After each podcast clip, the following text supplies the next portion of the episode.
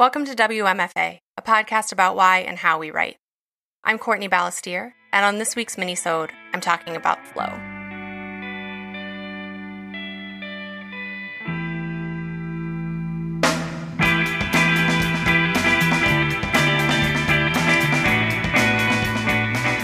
I'm harvesting so much kale from my garden this summer, far more than I remember in years past. The other night, as I was filling my basket with leaves, it occurred to me that, before, I'd also not tried to harvest as much. I'd left more leaves on the stalk, I'd let them yellow and droop, letting the whole plant's growth, though I didn't think of it this way at the time, slow to a labored pace. I hadn't done this consciously or out of laziness. It was something closer to hesitation. If I picked the leaves, then they'd be gone. I have a similar bad habit with money. I'm working on this, but it used to be that whenever I got a check from a gig, I would leave it sitting on my desk for days, weeks sometimes. It was comforting having a check as a threshold of my account. Somehow, in some twisted logic, it was more comforting than having the money. An uncashed check became soothing, insurance against not enough. So, what do my checks and my kale have to do with one another, or with writing? Flow. Not the flow we usually talk about, being in the zone, but flow is in fluidity, as in the allowance of progress, of natural movement. By withholding money I'd just gotten, I was restricting all financial movement. Likewise, the new kale could only flourish, that is, grow to its full potential, when I made room by picking the old.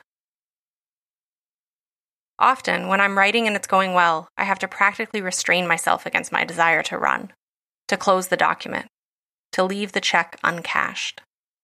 This is about flow too, or rather, about a lack of trust in flow. It's the distrust, I think, that creates the instinct to squeeze the end of the metaphorical hose, to force a trickle out of what wants to be a steady stream of water. I talked about this in an Instagram post recently, around the idea of deadheading, cutting off dead flowers so that new ones can bloom. I had deadheaded a salvia plant whose first flowers had all bloomed then died at once, and even though I could see the new buds, I didn't really believe they'd bloom. Of course, they did bloom, as I'm sure the plant knew that they would. But what's harder to trust, I asked on Instagram, than that nothing between an ending and a beginning? One of my best friends has this mantra it's this or something better. It's her reminder to surrender.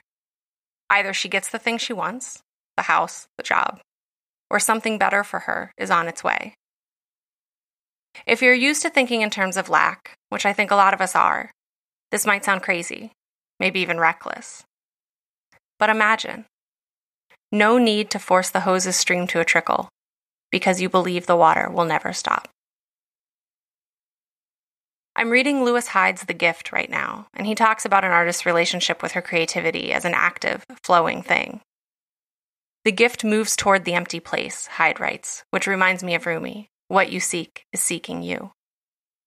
So flow then becomes about trust in that relationship, that exchange of energy, and trust in the darkness that can surround it. Trust in trust itself, which, of course, is a right brained, intuitive, mysterious thing, just like creativity. Recently, a listener, inspired by the minisode on accepting your process, asked her Twitter followers what fictional relationship most matched their own relationships with their writing. I decided mine was Sam and Diane from Cheers. Sam is all flow. That's the writing. And I'm Diane, uptight, neurotic, hesitant. The one who sees all that openness and winces. Because if I'm going to follow this idea that my relationship with my work is a flow exchange, is, as Hyde would have it, a gift exchange, then I think I have to ask, what is my problem with receiving? And then I think I have to ask, as one has to ask in any relationship. Where and how do we find trust in one another? To read an expanded essay of this minisode, join my Patreon community at patreon.com slash WMFA podcast. How does this topic resonate with your writing practice? Tell me what you're thinking at hello at WMFApodcast.com or leave me a voicemail at 347 685 4836.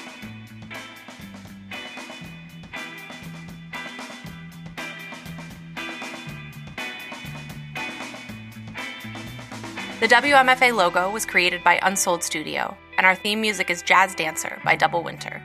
Find them at doublewinter.bandcamp.com. WMFA is made in Pittsburgh by Courtney Balestier, LLC. All rights reserved.